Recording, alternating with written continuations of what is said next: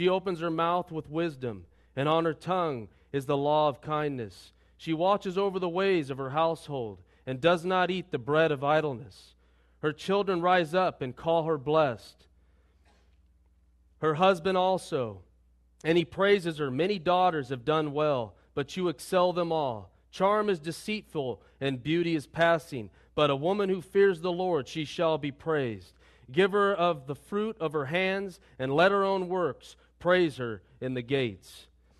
It is significant that the book of Proverbs ends with the description of a virtuous mother. Throughout the book, especially in the first 10 chapters, wisdom is pictured as a woman, and the young man is encouraged to marry himself to her. But more literally, the young man is repeatedly told that his choice of a wife will be a determined influence on his life and career. If he finds a good woman and focuses his affections on her alone, he will find security, abundance, satisfaction. Any other course is folly. We see here that such a woman is trustworthy in verse 11 through 12, industrious, verse 13 through 15, resourceful, verse 16 through 19, compassionate, verse 20, prudent, verse 21 through 24, and well spoken, verse 26. All these are expression of her obedience to God. As the book opened, with a call to those who are wise to fear the Lord. It closes with this beautiful description of the wise woman who also fears the Lord.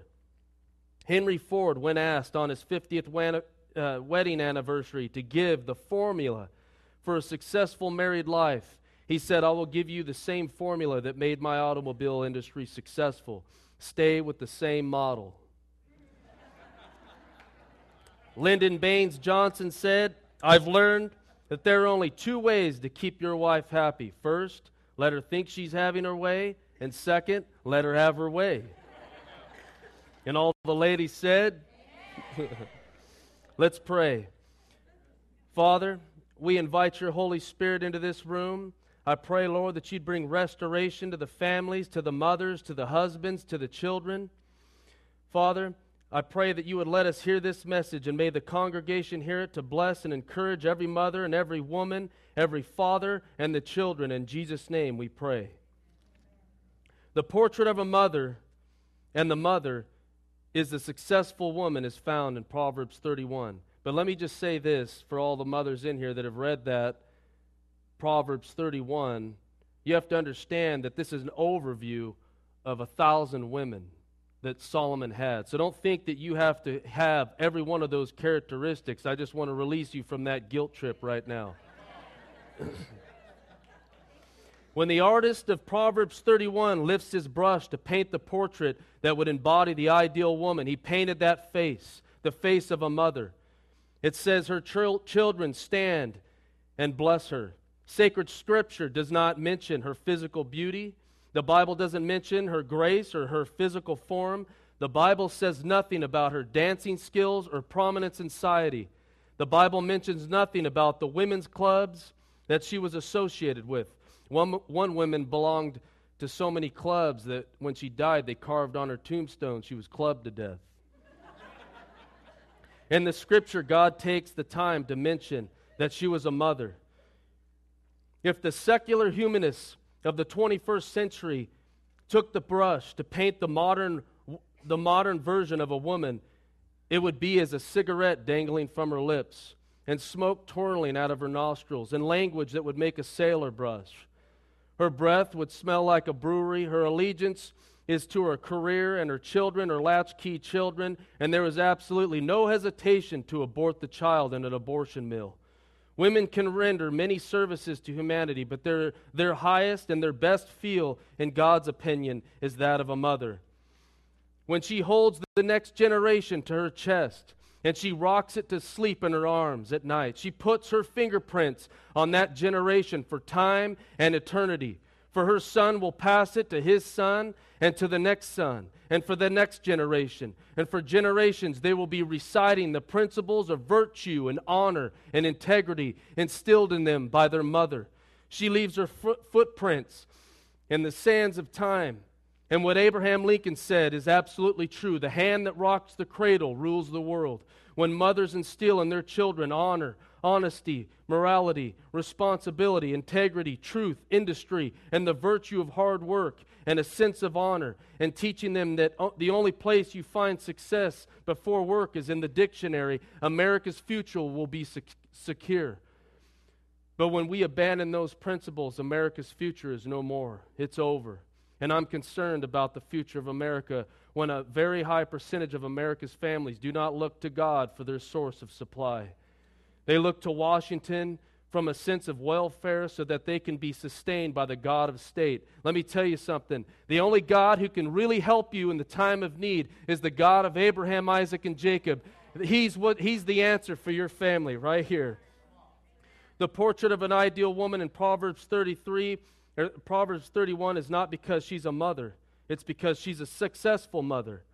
Giving birth does not make you a successful mother. What you do after that child de- arrives determines your success. Not every mother is successful. They do not enrich the lives of their children. Some do not bless, they curse. By their abuse and lovelessness, by their neglect, they provoke, their, they provoke their children to wrath and they leave their children unprotected and exposed to a, si- to a society that has become a moral madhouse. A few years ago, a pastor performed a funeral for a mother, and her two sons passed her casket and looked at her like she was a piece of stone. No emotion, no fear, not a sign of regret. They didn't stand there more than two seconds and then passed on. A few months later, the same pastor performed another funeral for a Hispanic housemaid. And those same two boys came to the casket, casket sobbing their hearts out. Their grief knew no limit. Their emotion was beyond description. And after the service, the pastor went up to them and asked them why. And they said, Pastor, the maid raised us, and our mother was interested in making money. She was interested in being a successful, a, a successful businesswoman. She was in, interested in her social profile. But this dear lady was the one who came to our bed at night. When she had a need, she was there. When we were hungry, she fed us. And when we came home from school, she was the one to greet us. She was the one who welcomed us every morning with hugs and kisses. She's the one that, that we loved. The point is simply this one gave birth, and the other was a successful mother. You are a mother who's leaving your children are you a mother who's leaving your children a godly legacy? Let me, let me read you a true story. Let me read you a true story about a mother. This is a chicken, chicken soup for a, a Christian soul. Let me read you a story that, that has changed my life. And to me, this is a Proverbs 31 mother. In a panic, the mother reached for the phone. Soon her son was back in the hospital. This can't be happening again, she told herself. But tests showed his heart was beating 300 times a minute, nearly th- three times the normal rate. We didn't realize it before, but your son has tachycardia, the doctor told them. A nerve in his heart is misfiring, causing episodes of rapid heartbeat. Could it kill him? She blurted. Please say no, she begged silently. The doctor paused. His heart will become more and more damaged over time he admitted. We could try to treat it with tranquilizers. The boy objected, said no. But I want to play football, he said. I want to ski. I want to hike. I want to fish and hunt. We'll take this one day at a time, she told him. But what if this what if his days run out? And she wondered. The pills work, she vowed. They have to. But on the medication, he had only enough energy to get through school. With with none left over to play sports. He had to skip a pill just to stay up to attend a game with friends. When he did, his mom would worry what if he had an attack while crossing a street? What if next time they couldn't stop the attack? There must be something we can do, she cried to her husband. Desperately, they saw another cardiologist who suggested using a laser to sever the nerve that was misfiring. Maybe it's the cure we've been praying for. But when the doctor appeared in the waiting room, he was pale and shaken. Oh God, no, she she thought his heart wasn't strong enough to withstand the procedure the doctor began. We had to stop. We'll try again. She said, You need to try again. But the next attempt failed too. We can try once more, the doctor su- suggested, But her son wouldn't hear of it. He said, No, no more surgery, he cried. And so the mother, she cried out in despair and looked at him, and she cried out to God and said, Look, Lord, he's lost 35 pounds. He's so thin and tired. He's had enough of the pain and frustration, but oh, I don't want to lose him.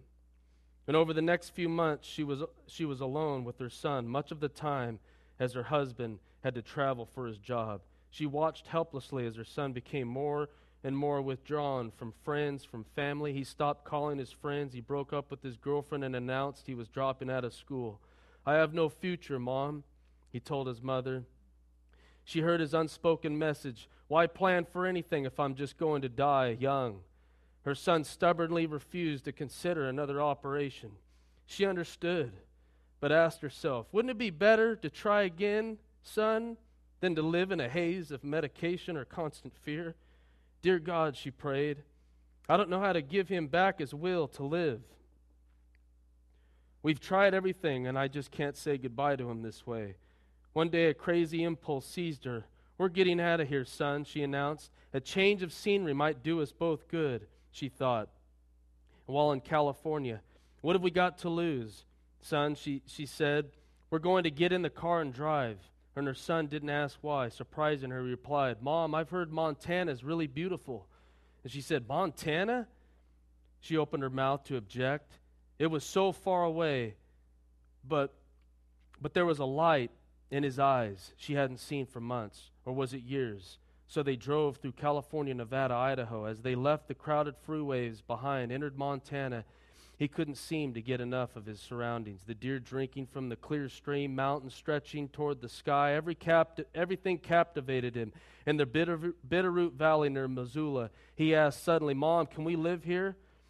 And with her husband, job requiring so much travel, we could live anywhere, she thought. And if it makes our son have peace, soon the fam- family was living atop a mountain rim that overlooked rivers. He said, he wanted to fish near trails. He said he wanted to hike near towns where people stopped and said hello. I'm going to climb that mountain, he said one day, gazing upward. And then he turned to her.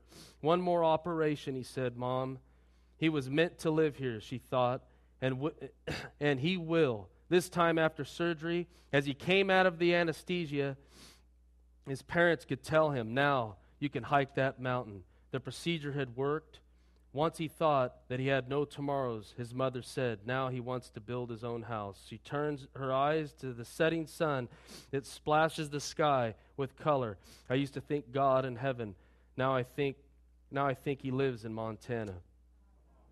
That story that I just read to you, that was my mother. And the boy was me.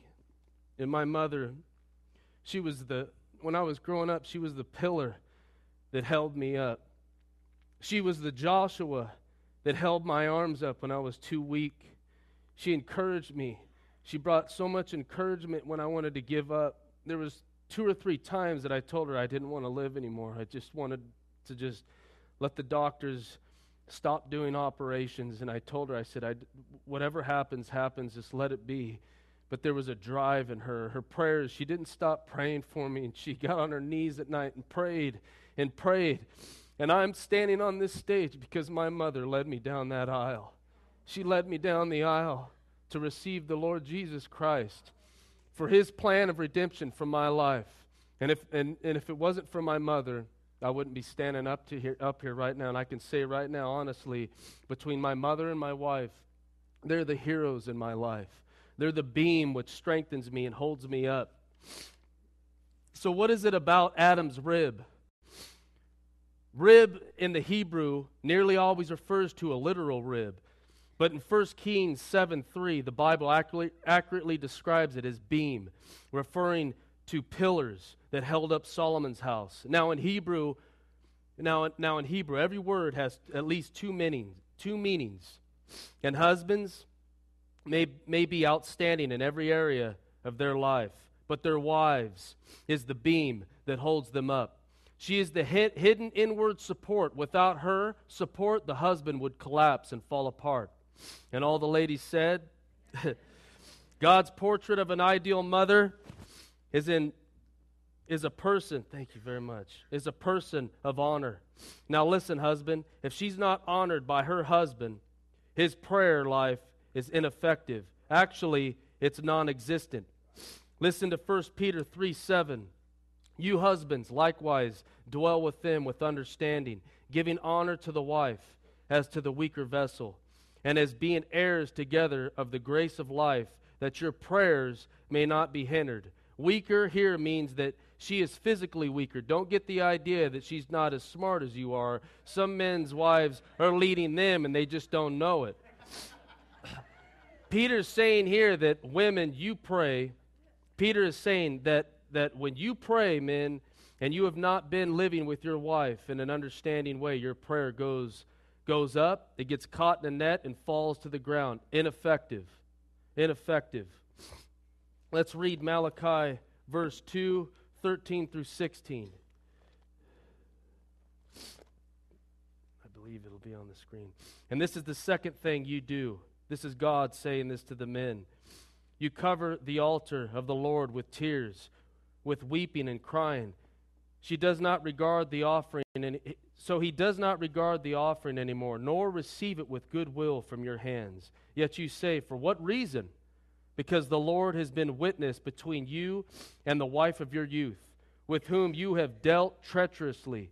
Yet she is your companion and your wife by covenant.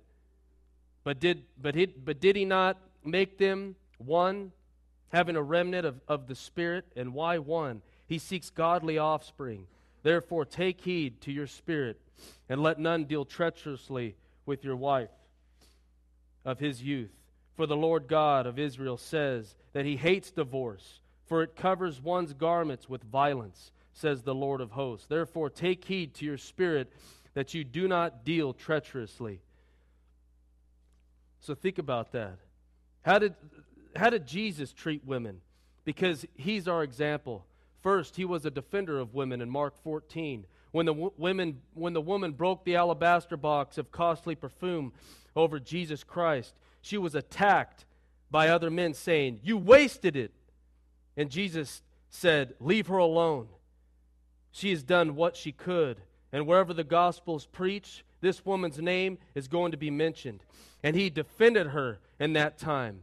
In that time, it was a radical thing for him to do that, to defend that woman in front of those men. Second, Jesus confronted women, or he, he comforted women. In, in Luke 7, Jesus went to the city of Nain and when he came near the gate of the city, behold, a dead man was, was being carried out, the only son of his mother, and she was a widow. And a large crowd from the city was with her. And when the Lord saw her, he had compassion on her and said to her, Do not weep. And then he came and touched the open coffin, and those who carried him stood still. And he said, Young man, I say to you, arise. So he who was dead sat up and began to speak and presented him to his mother. He restored her only son back to her. He was giving towards women. Thirdly, Jesus was forgiving towards women. In John 8, a woman was caught in the act of adultery by the Pharisees. It makes you wonder how the Pharisees caught her. Maybe standing in line. The law said, kill her. Jesus is the great physician who said, save her. He broke all the rules of the side of forgiveness. Look at the four women who are, who are, who are in the genealogy of Jesus Christ. There is Tamar. She is a childless widow who dressed like a prostitute to entice her father in law, Judah, to get her pregnant. She, and she was successful, by the way. And there was Rahab, the harlot, jo- in Joshua 2. There was Ruth, the Gentile, who was the grandmother of King David, who's in the genealogy of Jesus Christ, a Gentile outside the covenants of Israel. Fourthly, there was, a, there was Bathsheba who committed adultery with King David and gave birth to Solomon, who was the wisest man who ever lived. Anybody that had a thousand wives, I don't know how you could. Anyhow. He built God's temple in Jerusalem. He wrote the, the bulk of the Proverbs, and he wrote the book of Ecclesiastes. Bathsheba is, the, is in the family tree of Jesus Christ. So if Jesus Christ was holy and pure without spot and blemish, was that forgiving? Was that loving? Was that comforting? And was that much of a defender of women? Then, husbands, we must do the same. The Lord commands that as a, he commands that of us men. The jails are full of men, fathers who have beat their mothers, beat their wives physically and verbally. Their children become victims and becomes and become scarred and forgotten. God's message to the men is to stop that violence. Living your life for yourself is the lowest form of leadership. Ephesians 6 4 says, And you fathers, do not provoke your children to wrath, but bring them up in the training and the admonition of the Lord.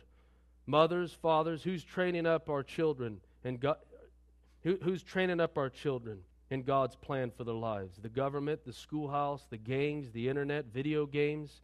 Every one of us in here right now, your life is like a blink of an eye. Just 10 short years ago, my wife and I married, we had children, but it has gone by in the blink of an eye.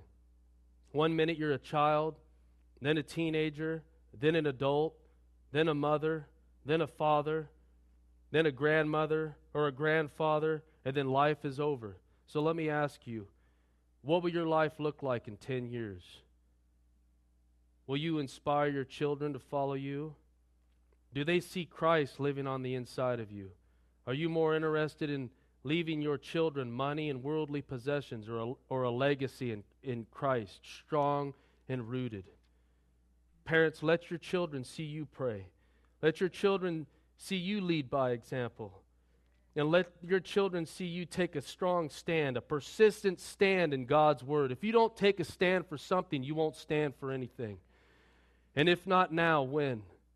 If not you, who? Who will? If you guys can, go ahead and roll that video. I want you to watch this video here for just a minute. When I was a kid, about eight, nine years old, I lay down in the grass and with my body counted the star and moon and all that. That was a good life. But today, my golly, the life goes like a bullet, too fast.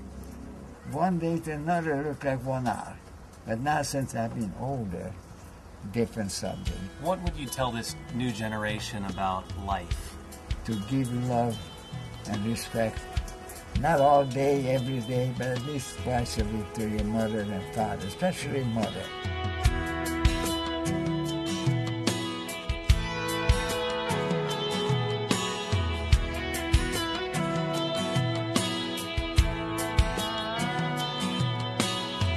I turned on the evening news, saw an old man being interviewed, turning a hundred and two Asked him what's the secret to life. He looked up from his old pipe, laughed and said, "All I can say is, don't blink."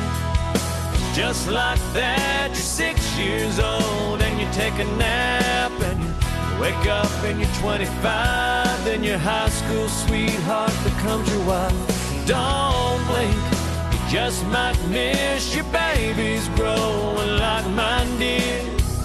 Turning into moms and dads. Next thing you know, you better have a 50 years is they're in bed. And you pray and God takes you instead. Trust me, friend, a hundred years goes faster than you think. So don't blink.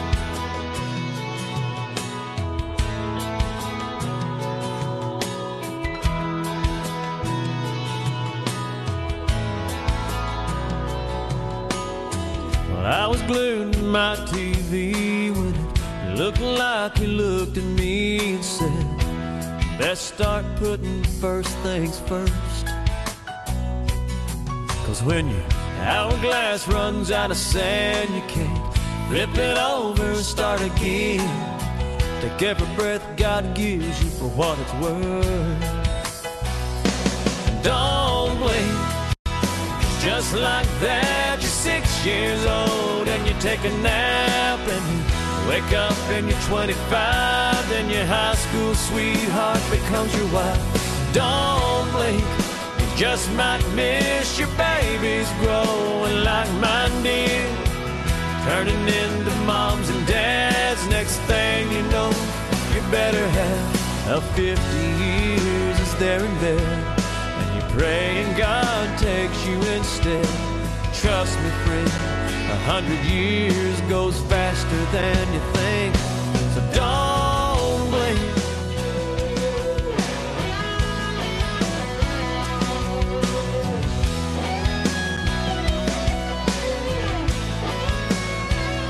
So I've been trying to slow it down. I've been trying to take it easy. In this here today, gone tomorrow world we're living just like that. You're six years old and you take a nap and you wake up and you're 25 and your high school sweetheart becomes your wife. Don't blink, you just might miss your babies growing like mine did turning into moms and dads. Next thing you know, you better have a 50 years is there in bed. You pray and God takes you instead. Trust me, friend, a hundred years goes faster than you think. So don't blink.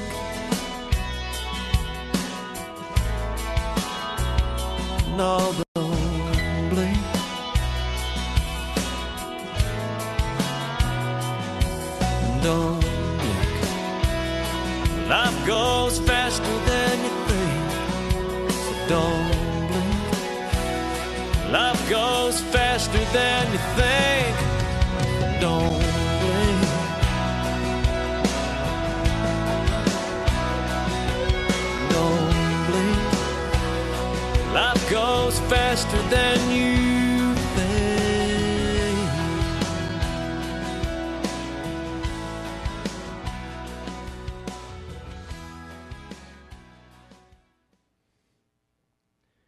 blink of an eye, you will be hugging your children goodbye and sending them off to college, to a first job, or even start a family of their own. They'll bring along a few reminders of home on their way, new adventure, perhaps a favorite pillow or teddy bear. They will also take a firm understanding of how faith has made a difference in, in their life, in your life. It's easy for Christian parents to assume their beliefs have been successfully passed on to their children if the kids attend church, participate in church youth activities, and read the Bible occasionally, all appears to be well. And these are certainly good signs. The greatest delusion is to suppose our children will be devout Christians simply because their parents have been. Have you asked your kids lately about what their faith means to them? Have you rev- revealed specifically how Jesus has helped you through times of struggle and doubt? I urge you to talk with your children about Him, to pray with your children, and make these special moments a family priority. And I suggest that those things be done today. With all of our heads bowed and our eyes closed, maybe you're here today. Maybe you don't know the Lord the way you know you want to know Him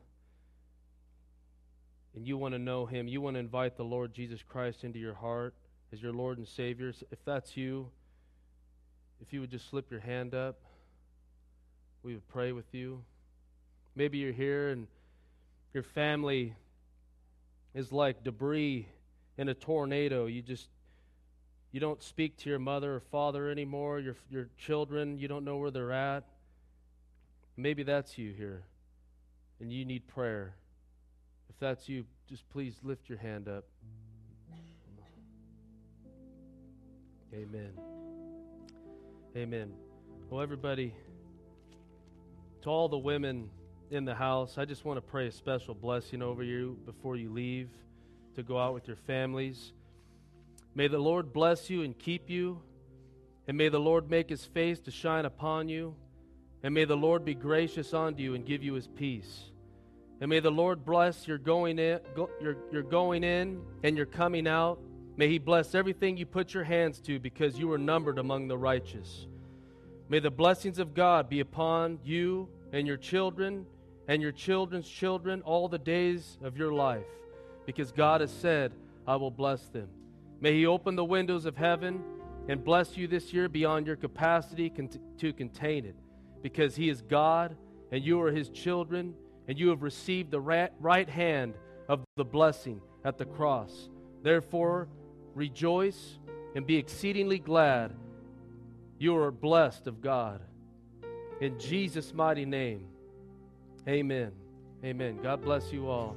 And thank you for coming. If, if the elders could come up here, please. If anybody needs prayer in any area of your life, healing, your children, anything at all, please feel free to come forward and we'll, we will pray with you. You have a blessed Mother's Day and have a great day.